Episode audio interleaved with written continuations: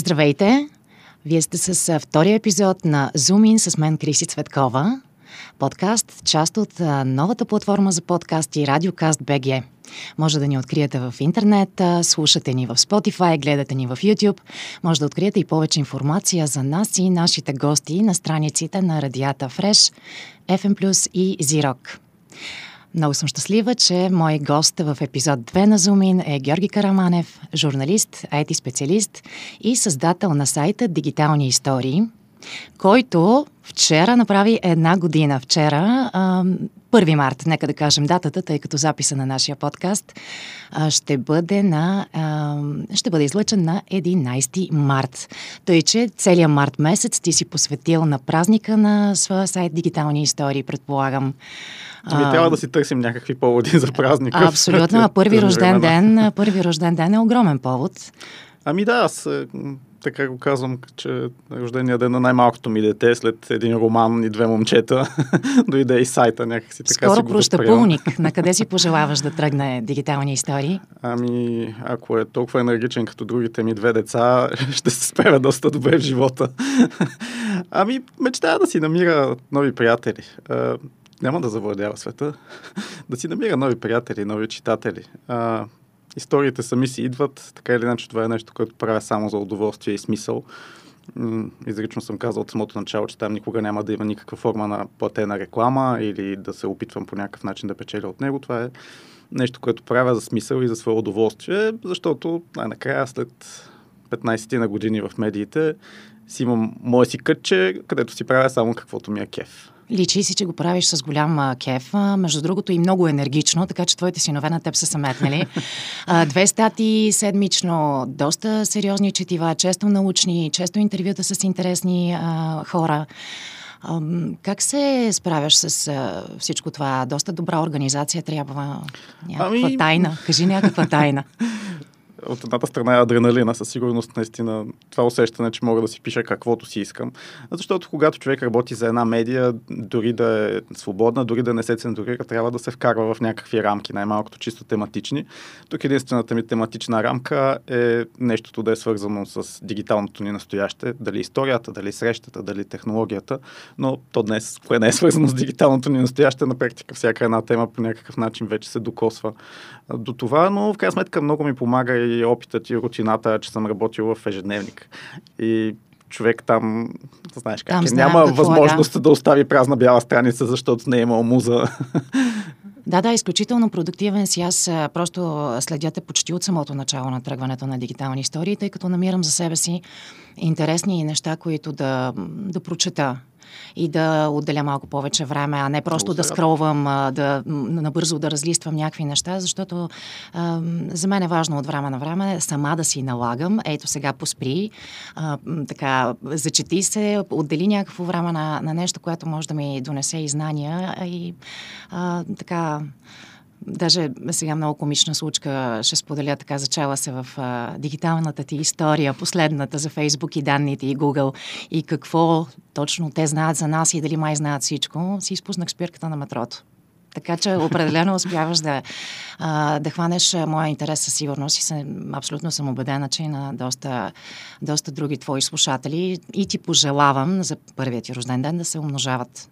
Всяка година да се умножават. Ами, това е до някъде автогол, че всичките ми четива са дълги. Това е съвсем целенасочено, защото това е едно от основните ми послания. Да спрем малко, да се замислим какво ни правят технологиите, как ни променят, а, и още толкова много въпроси, които идват след това, какво пък се задава от тук нататък, как можем да излезем от проблемите, които те ни създават. Така или иначе всички текстове наистина са дълги, а днес повечето хора нямат време да четат дълги текстове. Всички скроваме, всички бързаме. Не случайно се говори, че това променя и начина ни на, на функциониране на мозъка, променя ни като вид. И за това съм обречен да имам по-малко читатели. Да, обаче по-качествени. Така е. В крайна сметка, да, трябва да направим своя избор в един момент. Дали да търсим бройката с а, а, сензационни заглавия и а, така съдържание, което определена тематика, която със сигурност ще хване по-голям интерес. Ние като журналисти знаем, че понякога правим нещата с а, тази жертва, да правим това, което ни харесва, да си говорим с хората, които ни харесват, за темите, които смятаме, че са важни. Пък от другата страна ще бъдат малко по-малко слушатели, читатели или зрители. Ами няма как. Няма, няма как, как, защото иначе винаги в крайна сметка има малко или повече търговската страна на медиите. Ако човек трябва да се издържа от това няма на къде да мърда. Трябва да се съобразява с това колко са му слушателите, зрителите или читателите, за да се позиционира на рекламния пазар или пък да се издържа чрез някакви альтернативни методи. А ти защо още в началото каза, направи ми впечатление, че си взел решение да няма търговска реклама в а, дигитални истории? Ами, защото мога да си го позволя. Бидейки програмист, знаем, че за щастие това е не за щастие, че е единствената професия, която има такова търсене, но, но е хубаво, че има поне една, дано да са повече а, области, в които има такова търсене, че условията за работа са достатъчно добри и всичко е на светло и въобще нещата се развиват. Ако всички сектори се развиваха така, ще, ще да е доста хубаво. А, но така или иначе, това е нещо, което правя само за удоволствие и си мисля, че по някакъв начин другото би, би изместило много центъра и в крайна сметка м- би било много срещу темите, които пиша. А ще ти се зададе голямо количество допълнително работа, а ти определено, създавайки по две статии седмично, а, това е много работа. Аз също е, работя с текстове, а, търсенето дори на подходящите иллюстрации а, отнема доста време. Кажи как така чисто технологично как си структурираш работата? Много ми е любопитно, като чета сайта. Ами да, нова публикация има всеки вторник и всеки петък, като аз съм ги групирал най-общо в три посоки. На първо място са интервютата. Давам думата на всякакви хора, които смятам, че имат да кажат нещо по темата, като се тръгна от програмисти, мине се през писатели, а, дори вчера интервюирах свещеник за отношението му към а, изкуствения интелект.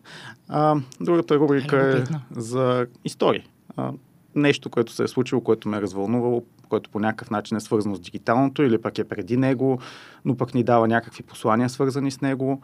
И третото са технологиите, които се опитвам да представям по достъпен начин, без да опошлявам, надявам се. А, вкарваш, късмета... между другото, вкарваш любопитна нишка и това според мен е много хубаво. А, много любопитен ми стана материала за това как, а, а, примерно, цитирал си SNI за Казимов, който си представя колко от нещата, които той е описал, всъщност стават реалност. И там има летящи коли, летящи хора, нали, най-различни технологии, които всъщност една част от тях са си останали само на хартия, друга обаче са се сбъднали. Така че това са също много любопитни материали. Едно интересно интервю, като ти започна с интервютата с хора, а, на мен ми беше много любопитно да го прочета, защото съм чувала, че тази дама не обича да си говори с медии, а създателката на сайта Как се пише. А, така, съм чувала от колеги, които си я търсили за интервюта през годините, тъй като тя прави тази платформа. Ти даваш също а, гласност на работата на, на такива хора. Какво мислиш за тази дума, която а, те а, издигнаха като дума на 2021 година? Всеки сам си преценя направиха такава първа класация и у нас да имаме дума на годината по подобие на Оксфорд и така други речници големи. Ами, много е интересно. Аз никога не съм подозирал, че това ще е най-четения материал на, на моя сайт, интервюто с създателката на този сайт Павлина Варбанова. Интересна истината, комуникацията с нея си беше прекрасна. Просто я поканих на интервю и тя се съгласи. А, значи и... тя също много внимателно избира пред кого да говори. Ами, не съм опитвал друга медия, да, за да ти кажа, да. но... Знам, аз наистина знам от колеги, но... че се отказвала интервюта. Много ми стана интересно, че това стана най-четеният материал. Започнаха едни спорове, трябва ли да махаме пълния член или не. Сигурен съм, че това е най-големия проблем на българското общество. И мечта за голяма част от него. И обратното пък повод друга част, така по-снопски да се отнася към другите.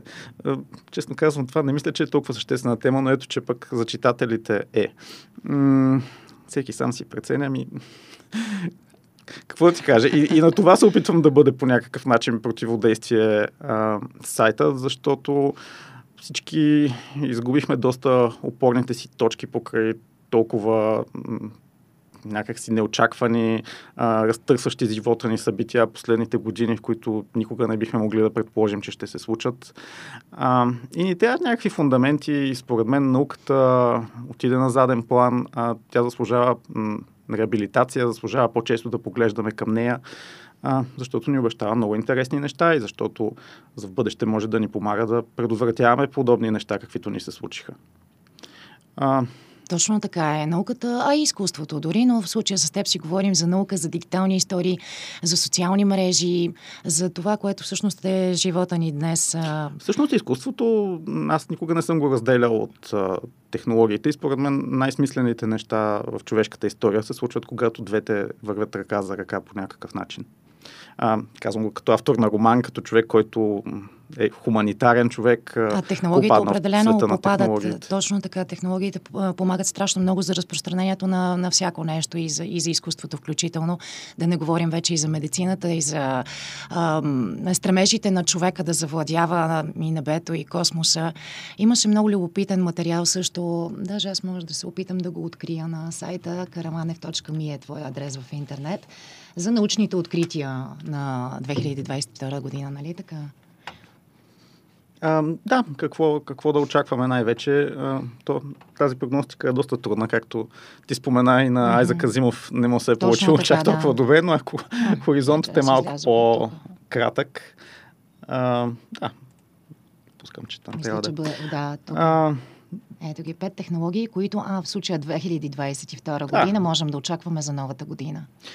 Ами, ние не си даваме сметка всъщност колко, колко бързо се развиват технологиите. Факт е, че в доста посоки очакванията се, са прекалено високи и ги надценяват, но в други ам, много се променят нещата. Ти знаеш ли, че аз точно този материал пък не съм го чела. Ето сега мога да си го чета ти, докато ми го разказваш.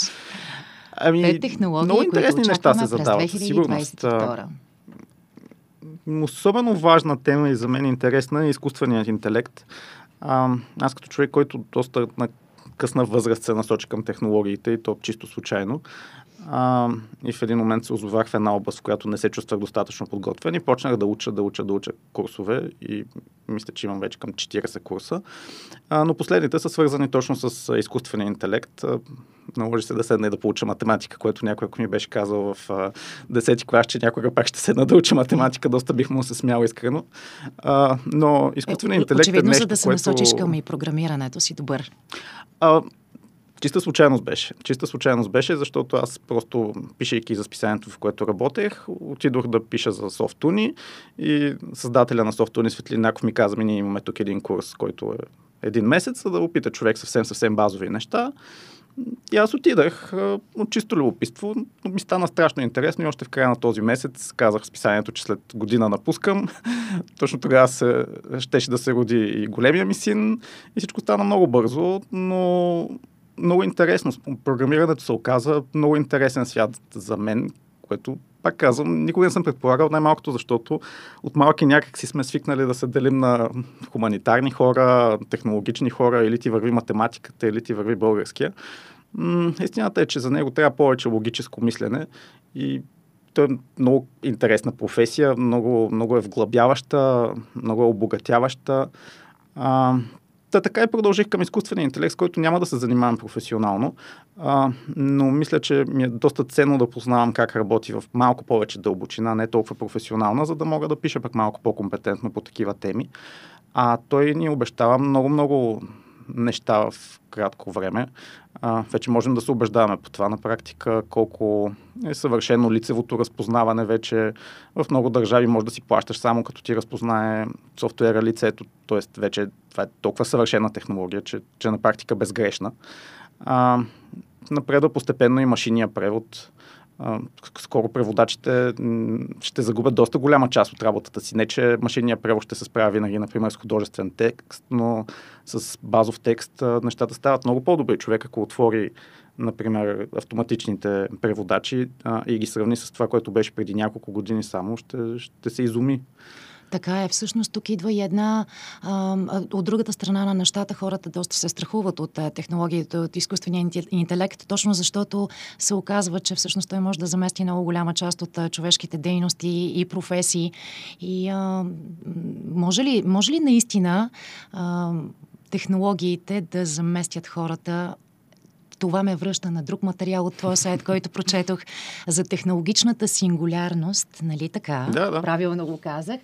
А, която ще да настъпи някъде през 2049 и 5 това... според изчисленията на различни специалисти. Други пък оборват тази теория. Ти как мислиш? Много е трудно. Много е трудно да се каже. Е, всъщност големия въпрос, както вчера си говорих с отец Николай от църквата Света неделя, а, той ми каза, че всъщност, и това доста разумно ми се струва, че от една възраст нататък хората казват, че изкуственият интелект никога няма да наподоби човека, само че ако са по-млади от тази възраст, казват, че това е възможно.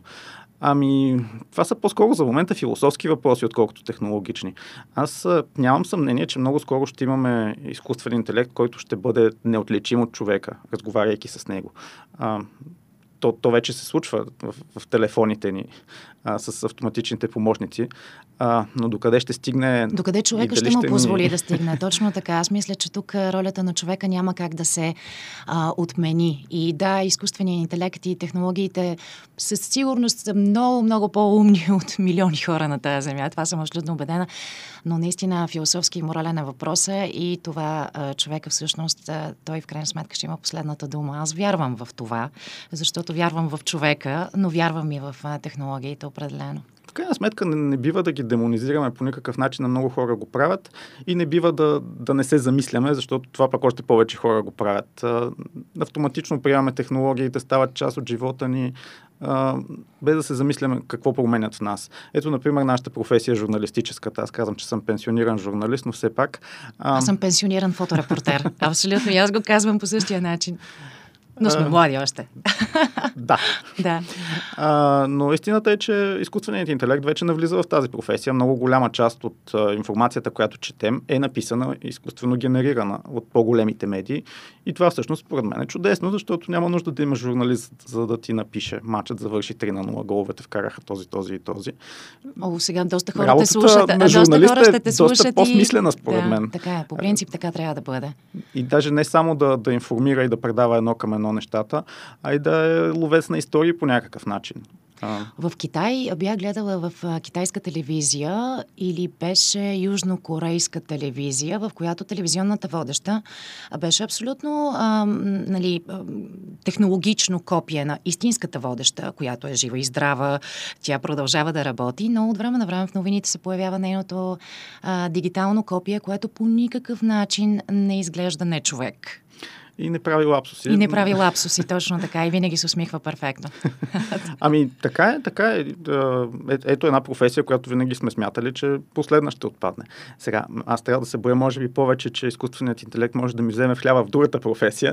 Защото, да, защото тогава ще пишете, трябва пак да се сменя професията. Ще, някой друг ще, ще пише кодовете, да. А, но и там, за момента, а, между другото, има много интересни приложения, които са доста успешни, но те помагат да, да се спести тази, да кажем, досадната част, която е по скучна, е една и съща, еквивалента на дописката във вестника, където трябва да повтаряш един и същи код, но, но решенията на по-високо ниво, от, от към архитектура, от към а, всякакви други по-инженерни и задълбочени принципи, не мисля, че скоро би могло да стане.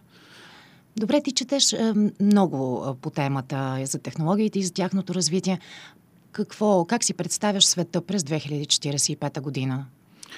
О, все по-трудно е човек да си представи след една година как ще изглежда света след тези шамари, които ни, ни бие историята последните години. А, ще ми се да вярвам, че ще е по-добро място. Ще ми се да вярвам, че малко или повече ще се осъзнаем като хора от това, което ни се случва. Ще започнем да си даваме сметка за, за човешкото в нас, за, за за такива изтъркани клишета и утопии като доброта, човечност, емпатия, на които трябва да учим изкуствения интелект. Много ми се ще да напреднем и към звездите, защото Надали някой през 60-те е вярвал, че за последно се стъпва на Луната през 70-те.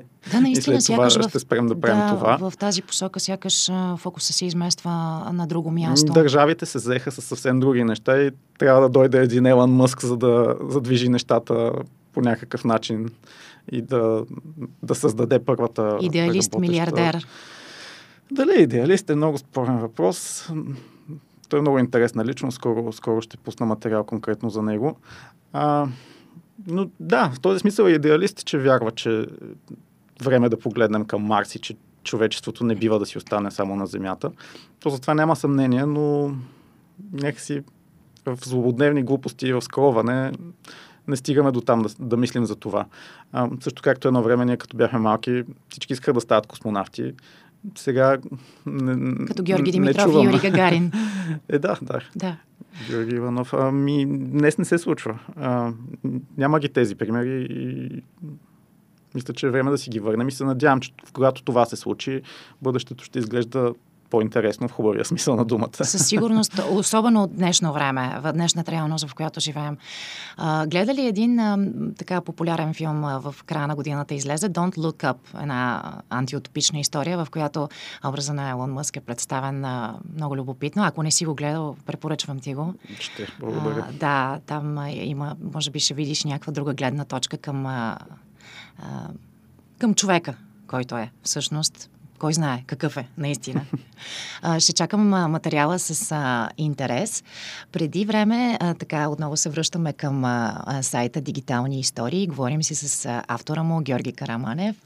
Ето този а, материал, който виждаме тук за а, роботите и любовта като цяло въпреки че заглавието е мъжът и работят интимно, може би защото технологиите в тази посока са напреднали а, най-вече към създаването на женски хуманоиди, които да заместят по някакъв начин истинския човек. Ти отново така вкарваш твоята теория, че все пак човека и истинските отношения няма как да бъдат заместени от, а, от технологиите, колкото и те да са напреднали. Ами аз предпочитам да задавам въпросите. Да, първо по никакъв начин не искам да звучи сексистски. Там съм обяснил защо в материала. В крайна сметка а, в момента мъжете по много причини са, са слабия пол, а, по-уязвимия пол и а, затова от там започват големите въпроси наистина за отношенията ни. А, но да, аз предпочитам да задавам въпросите и тук се опитвам да задавам въпросите чрез малко повече провокация, а, защото наистина вече има неразличими кукли. Да, да, ти даваш много интересни да правят, подробности вътре за, за тях. Които ще ги научим да режат салата и тогава да, дори няма казваш, да ни пречат, докато гледаме мачове. Включваш, ако има, да, има мъже, които може би си падат по ревниви дами и включваш режим ревнива приятелка и тя моментално се променя и така да изтриеш всичките си а, контакти на красавици в а, социалната мрежа. Изключително забавен, а, забавен поглед върху всъщност а, съвременните отношения между хората които все повече стават също жертва на, и на социалните медии, на алгоритмите, дори ако щеш. Ние всъщност всички сме там някъде. Знаят ли всичко за нас социалните мрежи? О, разбира се, и, и ние сме наясно с това. А, всяка сутрин, когато си отворим която и да е социална мрежа и когато видим специално подбрани за нас неща, измислени така, че да ни задържат максимално време в нея, а, ние сме направили съзнателно този избор, за който не си даваме сметка и по този начин се затваряме в своя балон. А, често това ни води до м- озлобяване, а, до а, размиване на нюансите, до стигане до крайности. Но факт е, че социалните мрежи и търсачките знаят абсолютно всичко за нас. Даже това не, не се крие. Въпросът е, че всеки може да си свали, например, това, което пази Google за него, къде е ходил във всеки един момент, какви търсения кога е направил, какви сайтове е посетил. И това реално е за наше удобство. Това е факт. Защото така ни помага да получим по-насочено към нас съдържание, защото алгоритмите вече до голяма степен съвършено могат да преценят как да го направят на базата на всичко, което имат. И тук идва въпроса къде минава прага на, между удобството и пълноценното информиране, пълноценното общуване и човешкото. Точно така. Аз, мен ме дразни. Дразни ме това нещо. Особено с социалните мрежи. А, този алгоритъм, той започва да става все по... Аз го усещам като примка на, на врата ми, защото аз съм харесала страшно много разнообразна информация, канали на информация и не ги виждам. Аз просто нищо не мога да направя.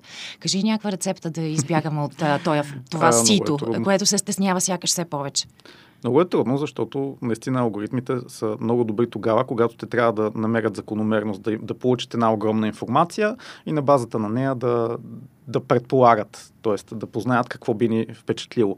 А би ни впечатлило и би ни задържало там нещо, което много ни ядосва или нещо, което много ни харесва. А, рецепта, за съжаление, за момента няма, доколкото а, в крайна сметка интернет, за съжаление, който тръгна като едно демократично място, се превърна в а, а, място, където властват няколко монополиста, които не могат да бъдат помръднати а, дори от цели държави. А, спомняме си случаи, в който социална мрежа цензурира а, настоящия американски президент. Това, ако да, някога сме спря, допускали, че може да стане. защо така е преценила? Ама, ама защо така е преценила? Къде точно са критериите тогава нещата се размиват, но много трудно може да се появи някой нов а, на, на това място. А, въпреки, че всички знаем за тези проблеми, в крайна сметка ни е доста удобно. И... Да, бях си намислила да те питам дали си представяш света без а, социални мрежи.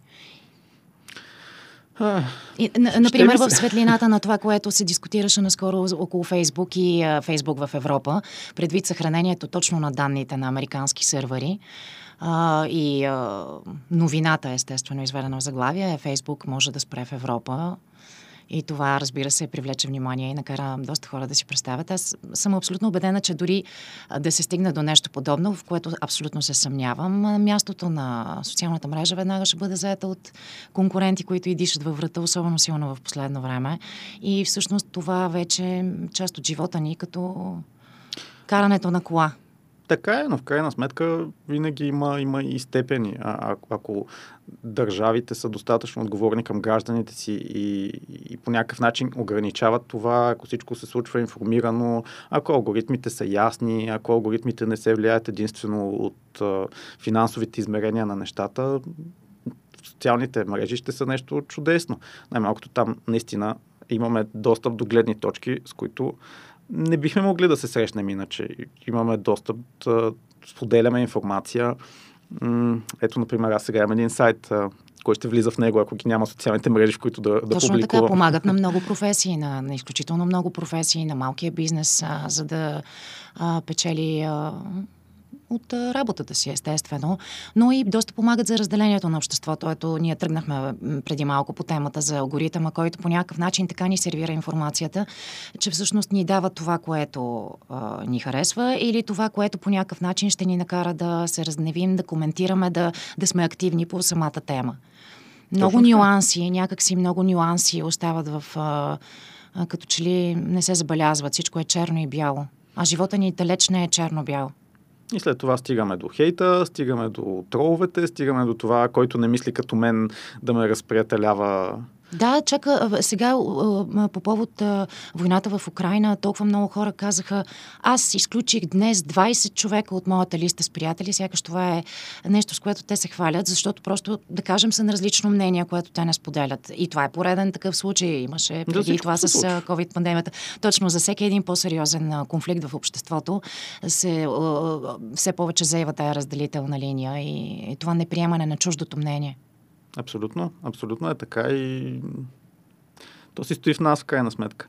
Аз Но... мятам, че рецептата за това е човек да наистина да се информира с повече информация, която той сам отива целенасочено да а, потърси и да и да не се оставя чак толкова много на, на всяко нещо, което се излива по други, по други пътища към така него. Така е, в крайна сметка винаги можем да си ограничим времето, което прекарваме в една социална мрежа. Винаги можем да си селектираме медии, които да посещаваме или пък да се абонираме за бюлетините им и да идват в имейла ни. Има начини, стига да имаме време и желания, ние нямаме. в повечето да, случаи. По-лесно е. Една година направи твоя сайт Дигитални истории. А, някакви изненади подготвил ли си за, за твоите читатели? Да, да. А, започнах една игра. А, доста от читателите, които се включат, ще спечелят фланелки с ръчно нарисувано логото на сайта. Ако просто ми кажат какви теми биха желали да прочетат или ми, или ми кажат коя е любимата им до момента. Така, хем се надявам да получа интересни идеи, хем давам малко подаръци.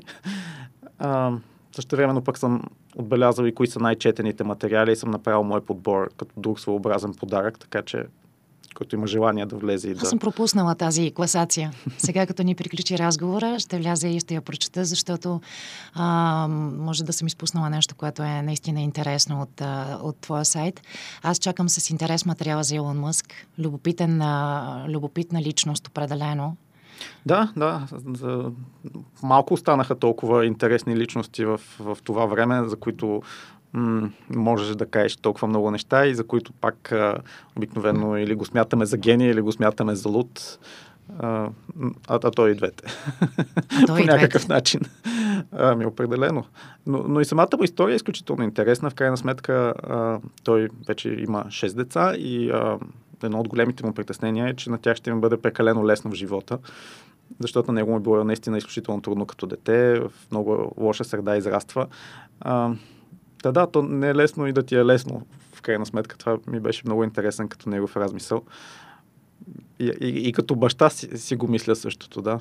Аз пък смятам, че и, а, всичките възможности, които тези деца ще имат и а, а, тотално различния свят, от който всъщност е минало неговото детство, може би изобщо пък не е лесен. Да, да. А, в този смисъл не е лесен, но, но създава друг тип трудности, които може би пък не помагат толкова да растеш и да правиш смислени неща, да, да не говорим пак толкова амбициозни, колкото прави той наистина. Изключително. Да, това е абсолютно неповторимо. И не мисля, че един родител може да очаква от децата си непременно да правят толкова велики неща, които той е създал. И това е доста амбициозно, не мислиш ли? Разбира се. Да. Разбира се, всеки, който прекали с очакванията си към децата, им прави много-много лоша услуга. Чакам, а, чакам статията с нетърпение. Пожелавам ти успех а, а, на дигиталните истории, да се четат от а, хората, които искаш да те четат, а, за които те са ценни и важни и естествено те да стават повече. Много благодаря и съм сигурен, че голяма част от слушателите са, са сред тях, защото в крайна сметка сме в, едни, в един и същи балон на филтрите, така да го кажем. Говорим за сходни теми, интересувани сходни неща, търсим дълбочината малко или повече, вълнуваме се от бъдещето на медиите, което също за мен е голям въпрос, както и за теб. Определено. Това беше един от а, поводите ми да, а, да създам тази рубрика с заглавие Zoom In, защото ми се иска да се фокусираме върху качествените примери, а такива има. А, защото през последно време малко се говореше твърде много за мисирки, за подлоги и всякакви други думи, които даже не ми се иска повече да изброявам. А всъщност примерите, позитивните примери са много, просто трябва да ги видим. Така е. Да се фокусираме на там. И да им даваме думата. Много ти благодаря, че беше моя втори гост в а, а, рубриката Zoom част от новата подкаст платформа Radiocast BG. Открийте ни на нашия интернет сайт, гледате ни в YouTube канала ни, слушате ни в Spotify. Благодаря ви, че бяхме заедно и до скоро!